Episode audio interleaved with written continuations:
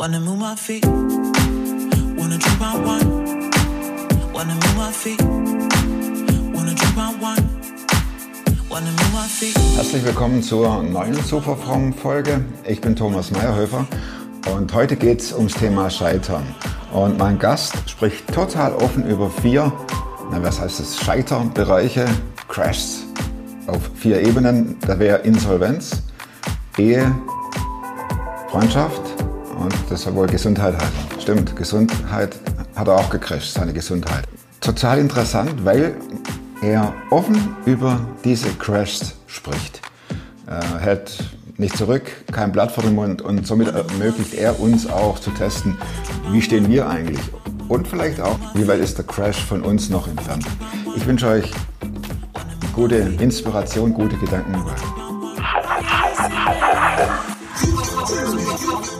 Klar bin ich einer, der gescheitert ist. Ich weiß nicht mal, was da läuft und was es ist. Ich bin in der Hinsicht im Moment ein bisschen privilegiert. Der Podcast mit Thomas Mayer. Natürlich denkst du dir dann erstmal, ja gut, der hat auch keine Ahnung. Was weiß ich. Studiert noch Medizin. Ja. Leidet. Das hat er im Bett, hat er eigentlich einen Hund draufgeschlagen. Gar nicht abgedreht, das war. Wo ich gescheitert habe, ist Selbstständigkeit, kleine GmbH.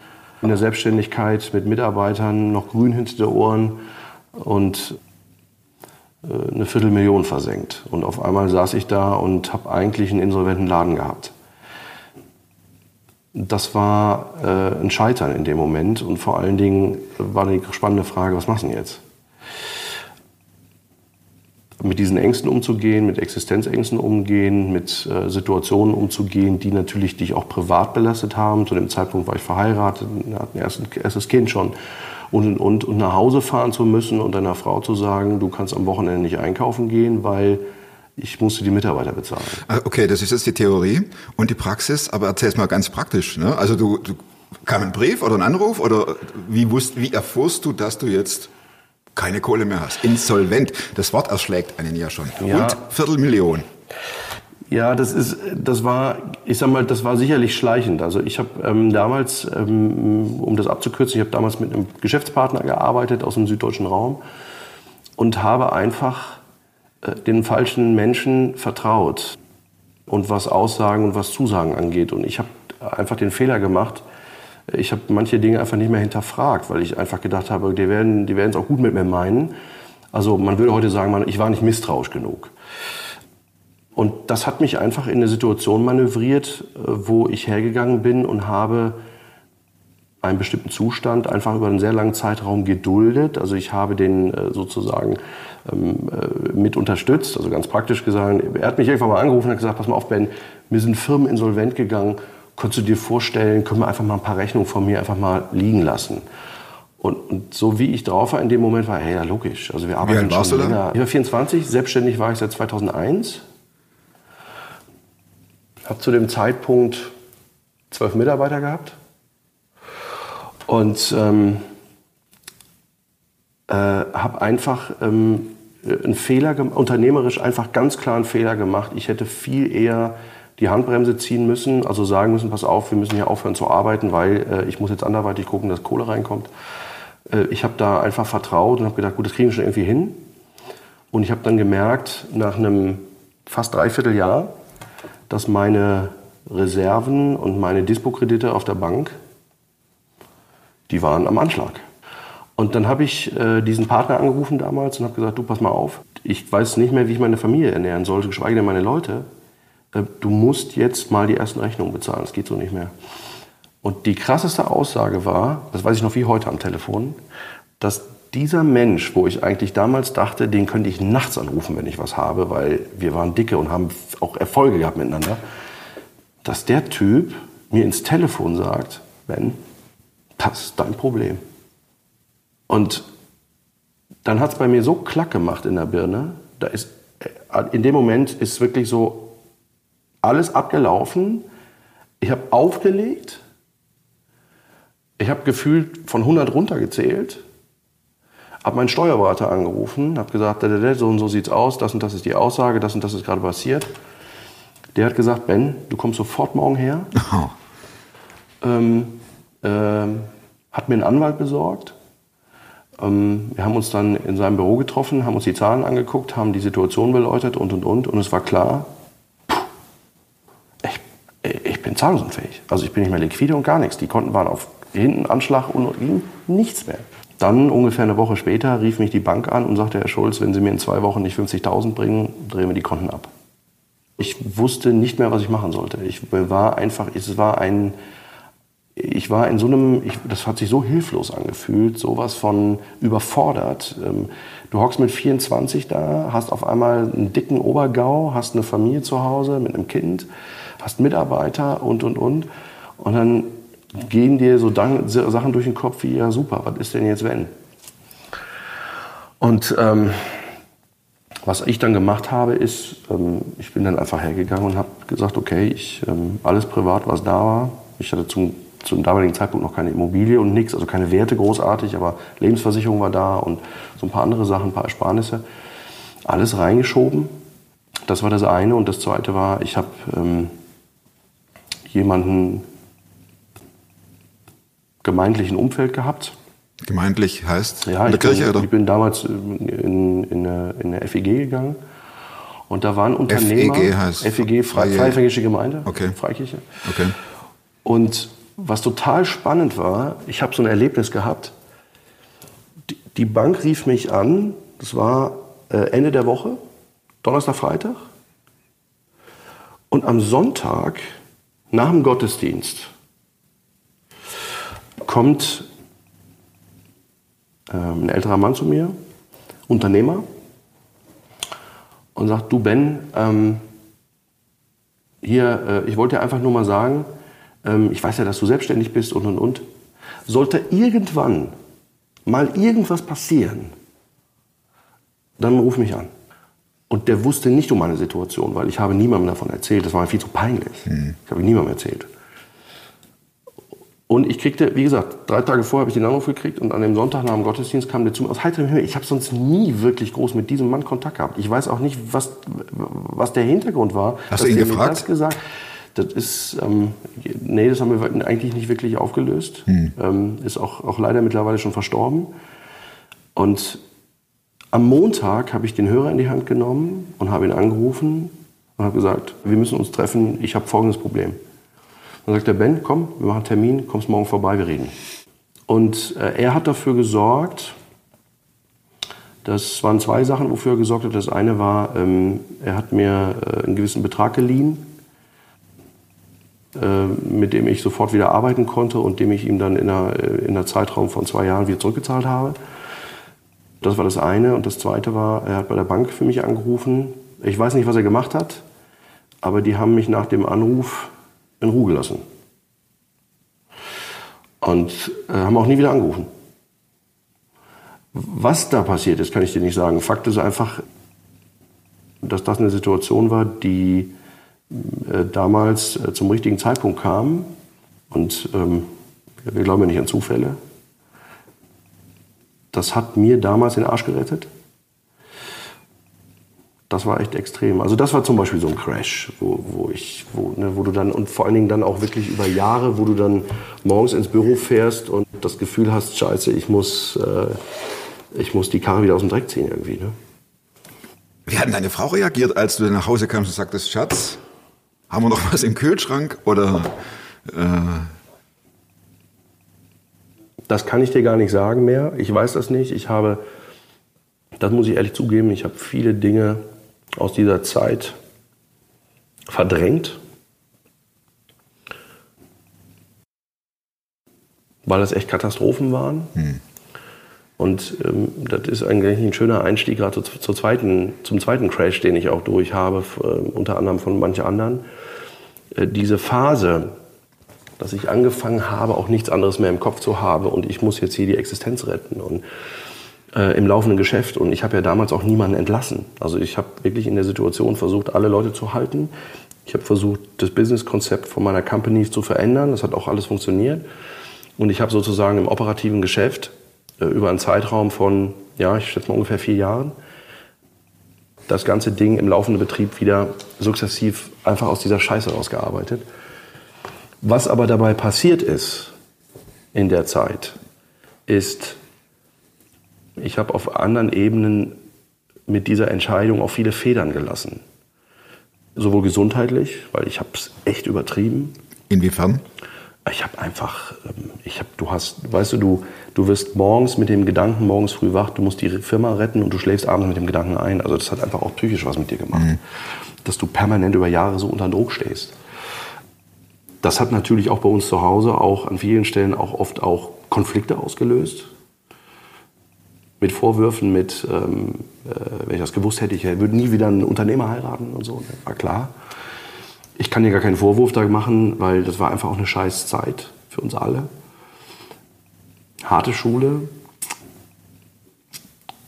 Aber was natürlich dabei passiert ist, ist, dass du anfängst, an unterschiedlichen Stellen Dinge zu vernachlässigen. Unter anderem, und das hat dann zu dem nächsten Crash geführt, dass ich einfach dann in 2008, 2009 einfach vor dem Scherbenhaufen meiner Ehe gestanden habe. Und du auf einmal gemerkt hast, dass über die Jahre hin du dich so auseinandergelebt hast, so weit voneinander entfernt warst, dass ich, und ich rede da sehr offen drüber, dass ich auf einmal gemerkt habe, ich habe Gefühle für eine andere Frau. Ich gemerkt habe, dass ich das Zuhause sich für mich nicht mehr zu Hause anfühlt. Ich habe gemerkt, dass wir keine Ebenen mehr miteinander haben und sich das eingeschlichen hat. Und zum Austausch, zur Kommunikation? Zu allem Möglichen, auf der Paarebene und. Also wirklich gar nicht. Ich habe bis dahin, dass ich habe 3 Jahre im Arbeitszimmer geschlafen. Habe es auch keinem gesagt, weil es mir peinlich war. Ja, du hast nach außen immer so getan, als wenn alles im Lot wäre, aber in Wirklichkeit sah das völlig anders aus. Du hast so eine WG- und Zweckgemeinschaft und ja, du hast gemeinsame Kinder und da muss natürlich auf der Elternebene muss das alles funktionieren, aber Paarebene gab es nicht wirklich. Dann merkst du auf einmal, was dein Herz macht, kommt eine andere Person auf einmal und du kämpfst dagegen an und du willst dich dagegen wehren und du merkst, dass du dich kaum dagegen wehren kannst und das ist einfach total und dann entscheidest du dich nach einer Zeit X, zu sagen, machst nochmal eine Paartherapie und versuchst, wegen den Kindern und du musst das Ruder rumreißen und. Das Ende vom Lied war einfach, dass in der Paartherapie ich, während wir dort waren, die Entscheidung getroffen habe und gesagt habe, ich komme nicht mehr nach Hause. In der gesamten Zeit, wir merkten, wir waren von den Ebenen, wie wir kommuniziert haben und was sich da angestaut hatte, das war nicht mehr kompatibel, es war einfach so verfahren und so verworren irgendwie. Das war sicherlich ein Scheitern. Und was damit, das war für mich nochmal so ein drittes Thema, was mit Scheitern auch zu tun hatte, kleine Situation. Das war auch gerade schon in der Zeit, wo wir auch die Paartherapie gemacht haben. Ich bin abends nach Hause gekommen von einem Kundentermin, war auf der Autobahn A45 von Hagen runter nach Dillenburg. Und so Höhe Willensdorf.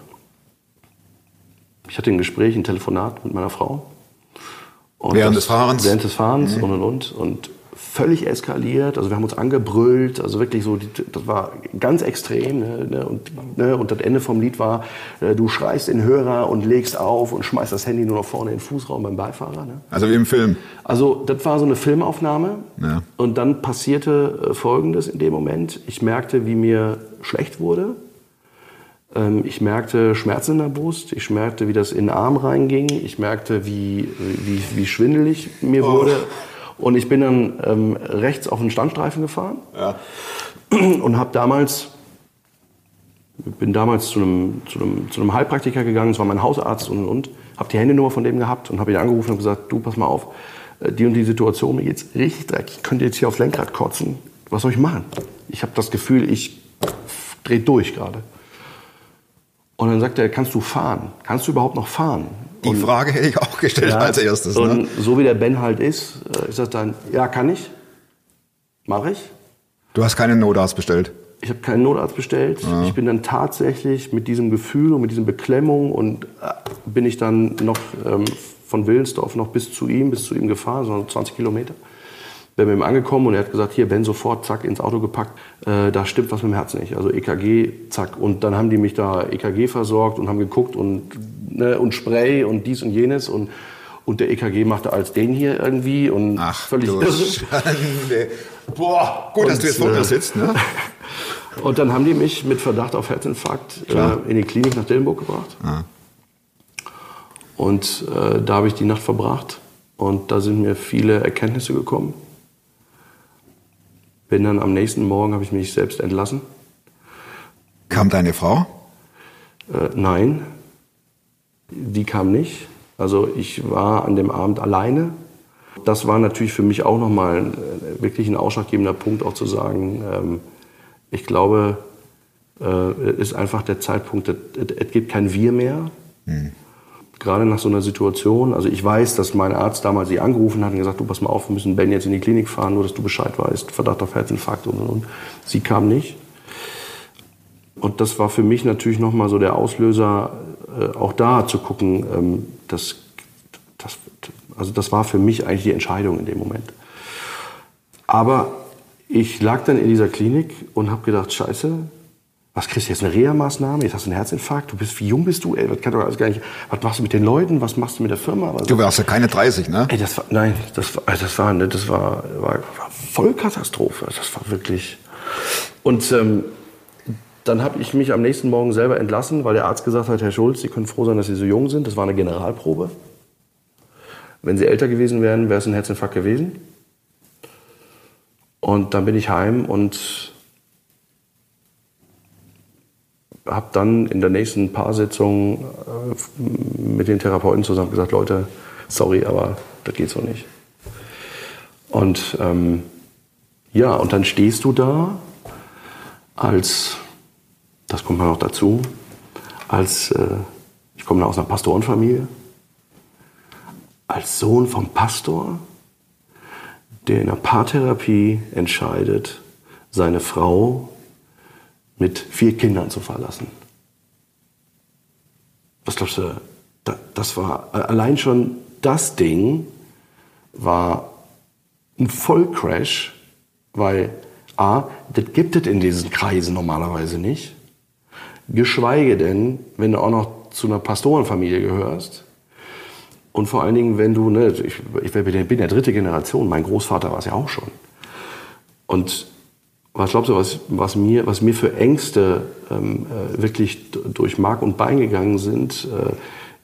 Ich hatte mehr Schiss davor, darauf zu warten, wie mein Vater reagieren würde, wenn ich ihm sage, dass ich meine Frau verlassen habe, als meiner Ex-Frau zu sagen, dass ich mir nach Hause komme. Und ich bin da das war eine Identitätstortur, durch die ich da gelaufen bin. Ich wusste mir keinen Rat mehr. Ich habe gesagt, ich habe das Gefühl, wenn das so weitergeht, dann keine Ahnung, was mit mir dann sonst noch so passiert. Und das hat der liebe Heiler nicht gerne. Wer sagt das? Ich sag mal, wenn du in so einem Kontext groß wirst, was Pastorenfamilie angeht und mit Großvater auch in diese Richtung und, du hast da schon echt eine Prägung weg. Und vor allen Dingen kennst du natürlich diese ganzen Ausdrücke und die ganzen Formulierungen und wie was funktioniert und wie was sagen muss. Das läuft ja mit. Also, und das war natürlich für mich ein Riesenkonflikt, dass ich durch meine Prägung vom Wertesystem her eigentlich geprägt war und gesagt, das geht gar nicht. Also sorry, du hast eine Familie, du bist verheiratet, du hast damals bei der Hochzeit ein Versprechen abgegeben, ja, und. Und jetzt hast du 2 Jungs und zum Schluss hast du Zwillingsmädchen gekriegt, ja, die waren gerade noch nicht mal ein Jahr alt und. Und jetzt ziehst du dir so eine Nummer ab. Aber ich konnte nicht mehr. Ich konnte einfach nicht mehr. Ich habe gewusst, wenn ich das einen Tag länger mache, dann habe ich beim nächsten Mal wirklich was und dann kacke ich ab. Und dann, was hast du gemacht, als dann klar war, du verlässt deine Frau, du machst den Cut? Ja. Ich habe das gemacht, bin dann ausgezogen und habe meinem Vater das gesagt. Und es war natürlich so, wie es kommen musste. Mein Vater hat völlig anders drauf reagiert, als ich dachte. Ich habe keine Verurteilung bekommen von meinen Eltern, gar nicht, sondern Unterstützung in allen Entscheidungen.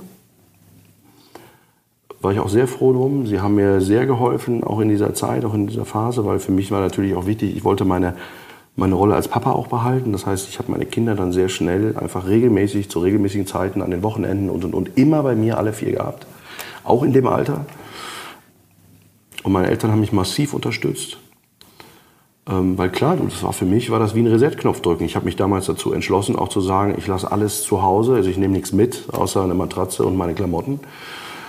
Und ich bin eigentlich mit nichts ausgezogen und muss jetzt auf einmal gucken, wie kriegst du den Haushalt wieder irgendwie hin. Ne? Und dann hat meine Mutter angefangen, von Freundinnen Spielzeug zu sammeln für die Kinder, dass ich am Wochenende was zu spielen hatte für die und Anziehklamotten und andere Sachen. Ich schon gesagt, Man könnte ja das Ganze auf Schlafen stellen. Aber auf die Idee kommst du ja gar nicht. Ja, wir lassen das jetzt einfach jetzt klingeln. Ja, du denkst ja in so einem Augenblick nicht, wieso ruft mich da jetzt einer an? Alles gut. Okay. Also, das haben mich einfach massiv unterstützt und haben mir geholfen, da einfach das, was ich musste, und haben mir die Hilfe angeboten, haben aber auch meiner Ex-Frau die Hilfe angeboten. Also das fand ich auch grandios. Sie haben auch in ihre Richtung signalisiert, hör mal, wir sind auch, wenn du auch unsere Hilfe brauchst, wir sind dann auch da. Hm. Also das war schon grandios, aber das war natürlich auch bei allem, was ich da sowieso gerade hatte, erst mit der Firma und diesen hier, das war natürlich das nächste Volldrama. Und was natürlich da mit sich kam, war, ich habe eigentlich mein gesamtes soziales Netzwerk einfach da verloren in dem Moment. Weil es offensichtlich auf dem Teller lag, was ich getan habe. Und es hinterfragt dich in dem Moment auch niemand, was war der Grund dafür. Mhm. Es hat mich ja niemand gefragt. Sondern es wurde das beurteilt, was sichtlich, offensichtlich da war. Und hat es mit deinem Glauben was gemacht? Ich meine, du erlebst ein Wunder, das war schon einige Jahre her. Du stehst an einem Scheideweg, du sagtest ja eben selbst, du hast gesagt, bis dass der Tod euch scheide und das Eheversprechen, das du vor Gott und der Gemeinde und der Kirche abgegeben hast. Und jetzt, wo du auch Hilfe bräuchtest, war dann das nächste Scheitern vorprogrammiert, sprich glaubenstechnisch oder? Naja, es hat mich in eine furchtbare Identitätskrise gestürzt, weil ich natürlich auf allen Ebenen meiner Identität und den unterschiedlichen Rollen, die ich hatte und vor allen Dingen, die ich dann nicht mehr hatte, komplett in Frage gestellt war. Die einzigste Rolle, die zu dem Zeitpunkt noch funktioniert hat, war die Rolle, dass ich Inhaber und Geschäftsführer einer Firma bin. Und das hat dazu geführt, dass wenn ich nachts es nicht ausgehalten habe in meinem neuen Umfeld, weil ich bin ja dann ausgezogen, bin ich nachts ins Auto gesessen, bin in die Firma gefahren und habe mich da auf die Couch gelegt, weil ich wusste, wer ich da war. Und das war, dass du anfangen musst, auf einmal, wenn du diese Dinge hast und erlebst, dass du auf einmal anfängst und sagst, du fängst auf einmal an, deine Rollen neu sortieren zu müssen. Und ich musste gerade auf einmal gefühlt auf einen Schlag 10 neue Rollen neu sortieren. Mhm. Das war echt hardcore für mich. Und das war eine ganz, ganz extreme Erfahrung. Und ja, man hätte jetzt denken können, das hätte zu dem Schluss geführt, dass ich sage so, und jetzt mache ich auch einen Cut, was meinen Glauben angeht, weil das kann ja nicht sein. Jetzt muss man ist das ja naheliegend. Theoretisch schon, aber das hätte die Folge gehabt, wenn ich das getan hätte, hätte ich eine Sache allen um mich herum bewiesen, dass ich nicht in der Lage bin, Selbstverantwortung zu übernehmen. Weil, ganz ehrlich, was hat Gott mit meinem Scheitern meiner Ehe zu tun? Sorry. Ey, sorry, das ist ein menschliches Problem gewesen. Ich kann nicht hergehen und sagen, sorry, es ist ein menschliches Problem und deswegen mache ich daraus eine geistliche Nummer. Was soll der Scheiß? Das eine hat mit dem anderen nichts zu tun. Also wenn ich das getan hätte, dann hätte ich mir im Endeffekt selber die Karte rübergeschoben, wo drauf gestanden hätte, sorry, du übernimmst gerade keine Verantwortung für dein Handeln. Das war mir klar. Und deswegen stand das für mich auch nie in Frage, das über Bord zu schmeißen, sondern was für mich viel schlimmer war in dem Moment, war zu erleben, wie Menschen, entweder durch eine Überforderung oder warum auch immer, wie sie mit dir umgegangen sind. Und da habe ich gemerkt, dass es hat mich nicht vom Glauben weiter weggebracht und habe dann zu dem Zeitpunkt sehr stark angefangen zu gucken, wie reden wir eigentlich heute auch im christlichen Kontext und wie reden wir auch im gemeindlichen Umfeld. Und ich merke, ich habe so eine Antenne entwickelt, die heißt, wenn ich Manipulation rieche, allein schon von der Formulierung, geht gar nicht. Du meinst, wenn jemand bestimmte Sätze von sich gibt, Aussagen trifft, dann geht bei dir quasi die Lampe innen an. Ja. Vorsicht, Schulz, Manipulation. Nee, sie geht noch nicht mal mehr innen an, sondern die ist so am Glimmen, dass wenn mein Gegenüber sowas macht, ich den sofort damit konfrontiere. Also das halte ich auch nicht mehr für mich. Gibt es da bestimmte Standardsätze, wo du von vornherein schon hochgehst wie die Rakete? Oder? Naja, ich sag mal, Standardsatz, sag mal ein Beispiel. Sag mal, ganz ehrlich, wenn du dir mal über dein Verhalten Gedanken machst. Warte, ich bin noch nicht fertig. Ich weiß, was kommt. Ja, sag's, komm. Aber du weißt, was kommt. Ne? Also wenn du dir mal über dein Verhalten Gedanken machst, was denkst du, würde Jesus dazu sagen? Ey, hör mal, ey, sorry. Also der Punkt ist, was willst du machen? Das ist ein Totschlagargument. Hey, wenn du mit einer göttlichen Instanz argumentierst, in einem Konflikt, der auf einer Ebene unterwegs ist, wo du sagst, okay, da sind zwei Leute, die kommunikativ nicht miteinander klarkommen und auf einmal bringen so eine göttliche Instanz rein in der Argumentation. Ich sag mal, habe ich irgendwie Klingeln nicht gehört oder was? Aber ja, ne, vielleicht, das hat sich verändert. Aber eine Sache muss ich mal erzählen. Als ich angefangen habe und als dann diese Trennung war und die Scheidung war und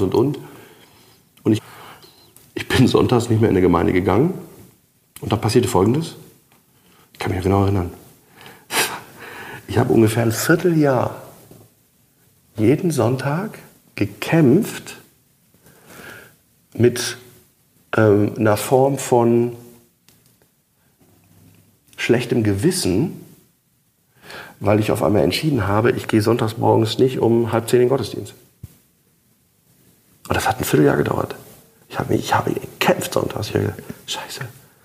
Weil wir sind so geprägt worden, und da meine ich noch nicht mal, und das ist das Witzige, es ist noch nicht mal, dass das meine Eltern forciert haben, sondern dass du, wenn du in so einem Kontext von Säuglingen auf anwächst, groß wirst in so einem System, du einfach ganz schnell die Verbindung schaffst, dass du sagst, Glaube und das, was ich für Gott mache und das, was ich dafür leiste und das, was ich dafür investiere und das, was ich zu liefern habe, ergibt,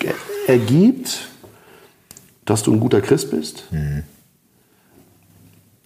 dass du ein gewisses Ansehen in diesen Kreisen auch genießt, dass du Anerkennung bekommst, vielleicht auch Bestätigung und dass du auf einmal eine Verknüpfung schaffst, dass du sagst, Leistungerbringung und was Glaube angeht, gehört so eng zusammen, dass nämlich nur durch Leistung du, ich sag mal, ein guter Christ bist. Und das prägt natürlich dein Gottesbild. Massiv. Und das habe ich gemerkt, dass ich da über Jahrzehnte massiv falsche Dosierungen gekriegt habe. So will ich es mal formulieren. Wie kam der Turnaround zu dem, der du heute bist? Turnaround ist in dem Falle eine falsche Metapher und eine falsche Formulierung, weil der Punkt ist, das ist ja zum Beispiel auch das, was wir in dem Buch auch beschrieben haben, ist die Frage ist, was ist, wenn du in Situationen vor Krater deines Lebens stehst und diese Einschläge und diese Crash sind neue Krater, die sich bilden. Also wir sind ja damals in Grand Canyon gefahren und haben da an der Kante gestanden und haben in diesen Grand Canyon reingeguckt. Und da war die große Frage, was ist, wenn das Leben dich in Grand Canyon schickt und du vor Abgründen und Krater deines Lebens stehst durch unterschiedliche Situationen? Du, der Punkt ist einfach der, dass, und ich glaube, das ist das ganz Entscheidende, wir Menschen, rein psychologisch gesehen, haben wir echt eine Macke. Die Macke heißt, wir sind immer nur dann veränderungs- und lernfähig, wenn wir bis zum Hals in der Scheiße stecken. Weil immer dann, wenn es uns gut geht und wenn wir in Glücksmomenten sind, gibt es keinen Grund für Veränderung, keinen Grund für Reflexion und keinen Grund für Dinge zu hinterfragen, weil sie laufen. Wenn ich in einer Drucksituation stehe, bin ich viel schneller bereit zu sagen, okay, woran liegt's? Ich fange an zu reflektieren. Ich hole mir vielleicht sogar Hilfe von außen. Ich suche mir vielleicht einen Coach oder ich suche mir, dass ich sage, Mensch, ich brauche mal ein paar Therapiestunden, weil ich merke, ich bin völlig, kriege völlig einen am Rappel. Das sind einfach Sachen, wo ich sage, das ist von der Bezeichnung her so, ich will es mal so formulieren, ich glaube, alle Tiefschläge, die wir im Leben haben, formen uns immer mehr und mehr zu dem Menschen, der wir wirklich sind. Und machen uns vor allen Dingen auch zu dem Menschen, der wir sein können. Also der Punkt ist, ganz ehrlich, ich habe am meisten in meinem Leben gelernt, in der Zeit, wo ich richtig Druck hatte. Ich habe am meisten, ganz klassisches Beispiel, über mich gelernt, über Beziehungen gelernt, über Ehe, über, ne, wo ich erlebt habe, was es bedeutet, durch eine Ehekrise und durch einen Crash zu laufen. Ich habe am meisten gelernt über das Thema strategisches Denken und Unternehmertum in der Zeit, wo ich fertig war und kaputt war mit der Firma. Ich habe am meisten gelernt über Dinge, die das Leben betreffen und in den Druckmomenten. Und die schaffen Lebenserfahrung, die schaffen Formen, wo ich sage, du bist nach diesen Ereignissen immer wieder ein anderer. Und zwar durch die Erweiterung dieser Tiefschläge. Jetzt ist es natürlich so, dass es Menschen gibt, und das muss man einfach sagen, ich wünsche natürlich niemandem, dass er permanent diese Tiefschläge hat, weil das könnte ja bedeuten, ja, nur durch diese Tiefschläge, so, ne. Jetzt muss man natürlich auch sagen, und da gehöre ich dazu, ich bin ein Typ, allein schon von meiner Persönlichkeit her, ich halte Druck und Stress sehr, sehr lange aus und das hat natürlich zur Folge, dass ich keine Frühwarnsignale habe, was Druck und Stress angeht. Die Konsequenz ist, wenn ich einen Tiefschlag habe, dann ist das immer gefühlt kurz vor 12.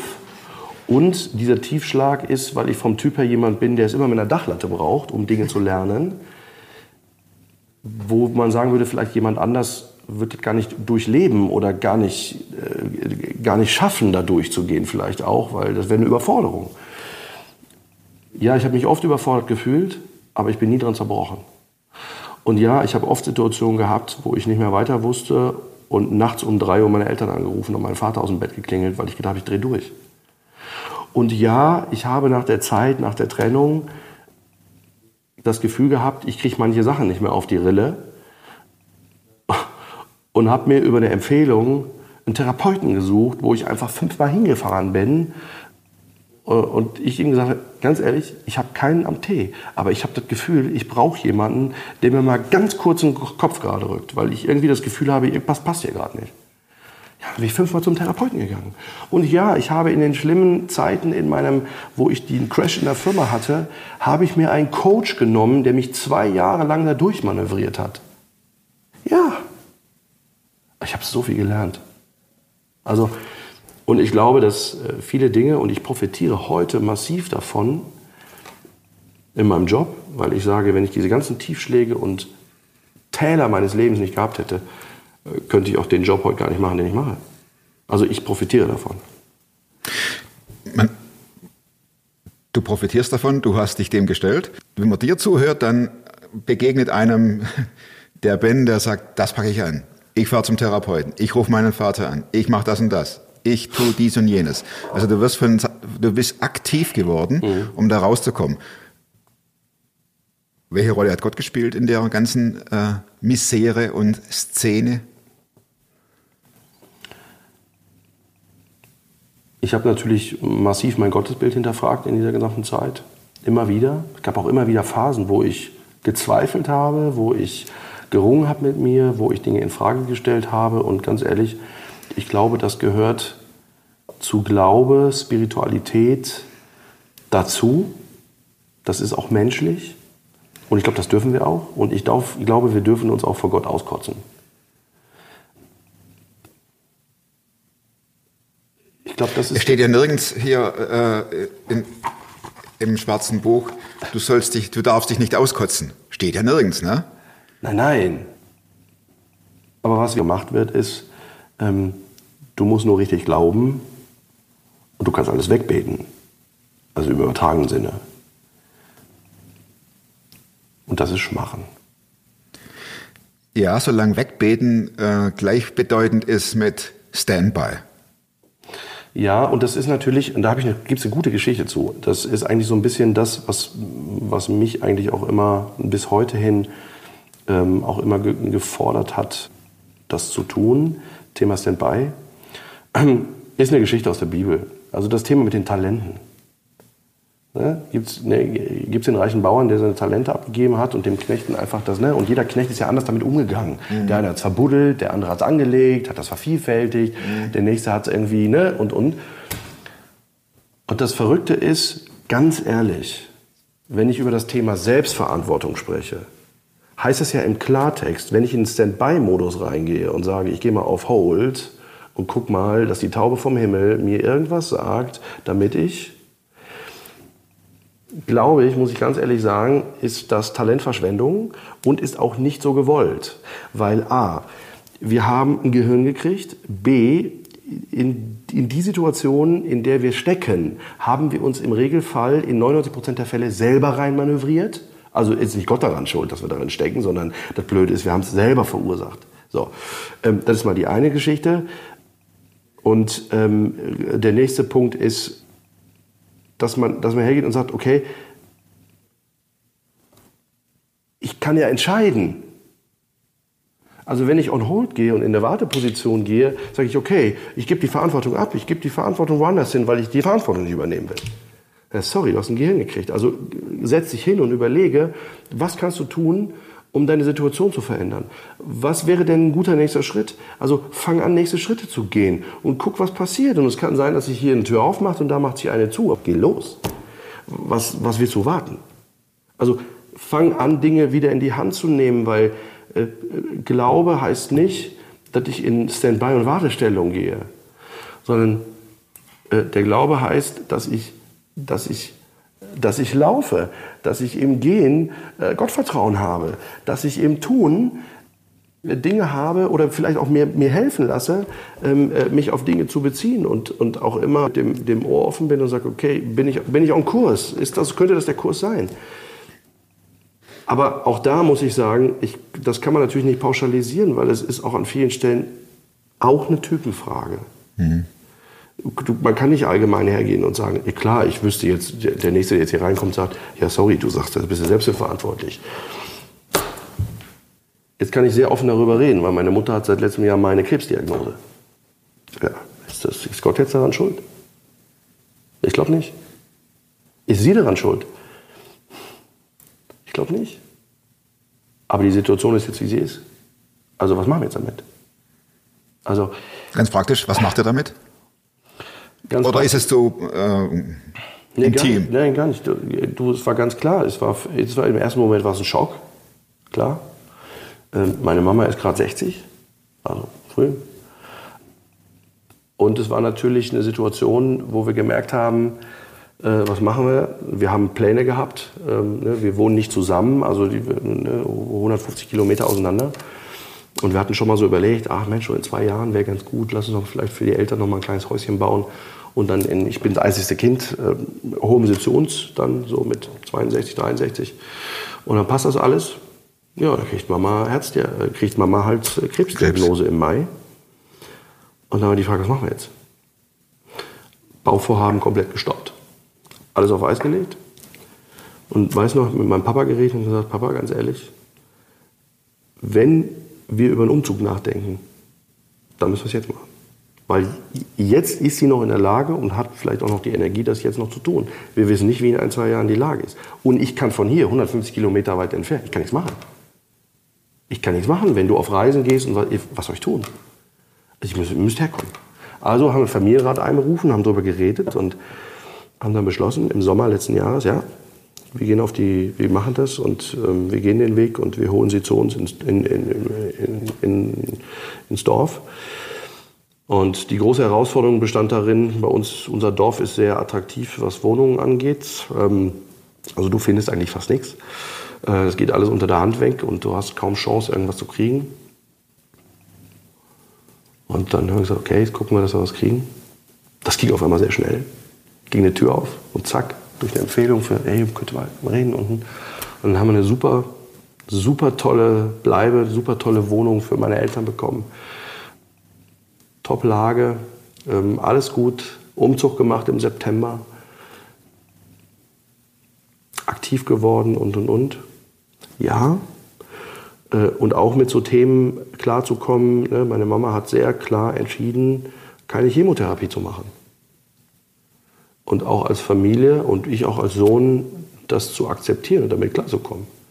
Und zu sagen, ich kann meine Mama nicht überreden, sondern das ist ihr Leben. Und ich kann das nicht, ich kann sie höchstens unterstützen in allem. Ich bewundere das sehr, wie meine Eltern auch durch ihren Glauben und durch das, was sie leben, da sehr, sehr oft sehr gestärkt sind, sehr ruhig sind darüber. Das bewundere ich sehr. Und ja, die Zeit wird es zeigen und es wird der richtige Moment kommen. Und mir ist ein Satz sehr, sehr wichtig seit ein paar Jahren. Es ist, alles hat seine Zeit. Das ist ein Satz aus der Bibel, im Alten Testament. Alles hat seine Zeit, das ist richtig. Und Leben duldet keinen Aufschub. Mit dem haben wir angefangen. Er kommt von Martin, ja, vom Co-Autor. Ja. Was bedeutet der Satz für dich? Leben duldet keinen Aufschub? Dieses typische Lebe heute oder stell dich dem Leben jetzt? Oder musst du sagen, das ist Martins Ausspruch? Dann musst du den fragen. Nee. Gerade in Verbindung auch mit alles hat seine Zeit. Der Punkt ist, ich habe diesen Satz eigentlich erst richtig verstanden, wo ich in 2015 mit meiner Frau einen schweren Autounfall hatte. Autobahn, wir haben einen dicken Geländewagen, SUV gefahren, zweimal übers Dach überschlagen mit der Kiste.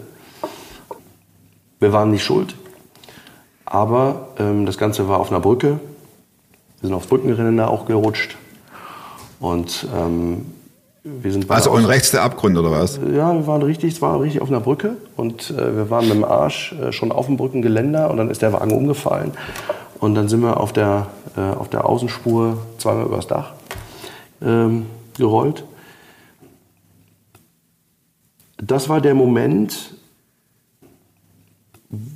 wenn du so einen Moment erlebst und du gehst da raus und du hast nicht, ich hatte nur einen gebrochenen Finger, aber sonst hatten wir nichts. Wenn du da rauskommst und dann den Satz, Leben duldet keinen Aufschub. Nach diesem Ereignis ist mir eins klar gewesen. Wir alle leben in einer Selbstverständlichkeit in unseren Tag rein, dass wir alle meinen, wir fahren morgens auf die Arbeit und sind abends wieder zu Hause. Und das ist ein Scheiß selbstverständlich. Weil es kann sein, dass ich, wie es einem guten Freund mir passiert ist, der abends auf einem Fußgängerweg fährt und ein Auto fährt in den Tod. Hat auch nicht mit gerechnet. Leben duldet keinen Aufschub heißt für mich, dass das Entscheidende ist, wir sind immer so in Gedanken mit allem, wir machen jetzt das und das und das, damit wir in 10, 20 Jahren das und das erreichen können oder damit wir in 10, 20 Jahren dann in Rente gehen können oder damit wir uns in 10 Jahren das leisten können oder das anschaffen oder dann ein gutes Leben haben, dafür müssen wir jetzt hier. Und was ist, wenn in 2 Jahren vorbei ist? Also der Punkt ist ja einfach, du hast ja keinen Einfluss drauf. Leben duldet keinen Aufschub heißt, was heißt das Leben für dich jetzt eigentlich in dem Moment? Mhm. Und gibt es Dinge und Situationen und gibt es Sachen, wo du einfach sagst, na, auf die lange Bank schieben, so Sachen, wie wir gewohnt sind, damit umzugehen. Das ist echt Quatsch. Aber ich habe es erst verstanden nach dem Ding. Da habe ich erst verstanden. Schulz, ich könnte ewig zuhören. Gibt es Literatur, Bücher, ja, die du in der Zeit des Zerbruchs, ja, des Neuaufbaus immer wieder gelesen hast, nicht nur einmal? Ja, gibt's. Habe ich mit. Ich sehe das Buch hier liegen. Genau. Unbesiegbar. Nee, das nicht. Aber ein anderes Buch. Das ist ein Buch, das habe ich geschenkt gekriegt zu einer Zeit, wo es mir echt dreckig ging. Von Henry Noon. Nimm sein Bild in dein Herz. Ja, nimm sein Bild in dein Herz. Das Schöne ist, Henry Noon ist ein amerikanischer Theologe. Ganz kurz zu dem Buch. Er hat sich auf eine Reise begeben. Hier drin ist ein Bild von Rembrandt, was die biblische Geschichte zeigt vom verlorenen Sohn. Mhm. Und er hat in diesem Buch geschrieben, er ist auf die Reise gegangen, hat zu diesem Bild und was ihm da passiert ist und wie er dieses Bild interpretiert und. Eigentlich bin ich so jemand, wo ich eigentlich sage, boah, eigentlich so lesen und so ist eigentlich gar nicht so meins, weil ich eher so der Praktiker bin. Und dieses Buch hat mich so gefesselt, weil in diesem Buch Sätze vorkommen, die mich so geflasht haben. Ich habe mich so wiedergefunden, auch in dieser Rolle des verlorenen Sohns. Und das ist ein Buch, was ich immer wieder in die Hand genommen habe in all der Zeit, teilweise bis heute. Und dieses Gefühl von, und das hatte ich in der Zeit massiv, von Heimatlosigkeit. Ich das Gefühl hatte, mich da sehr wiederzufinden in dem. Kannst du dich daran an dieses Gefühl zurückerinnern, als du von Gott in den Arm genommen wurdest? Das ist eine Thematik, wo ich dir ganz ehrlich sagen muss, das fällt mir echt schwer. Also ich kann dir nicht sagen, und ich glaube, das ist die große Herausforderung für Menschen, die in solchen Systemen groß werden. Dieses Gefühl, ich weiß gar nicht, ob ich das je schon hatte. Mhm. Ich weiß gar nicht, ob ich das zugelassen habe. Ich weiß gar nicht, wie ich das anfühlen soll, weil wir so massiv verkopft an Glauben dran gehen. Die Posterfrage, die Plakatfrage.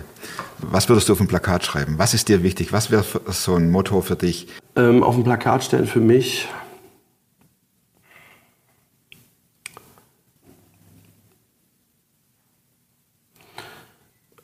übernimm Verantwortung für dein Handeln und wisse, wer du bist.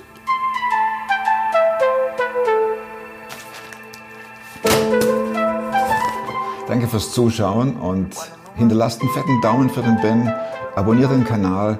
Und nächste Woche gibt's die neue Folge von SofaForum und bis dahin bleibt oder werdet SofaForum.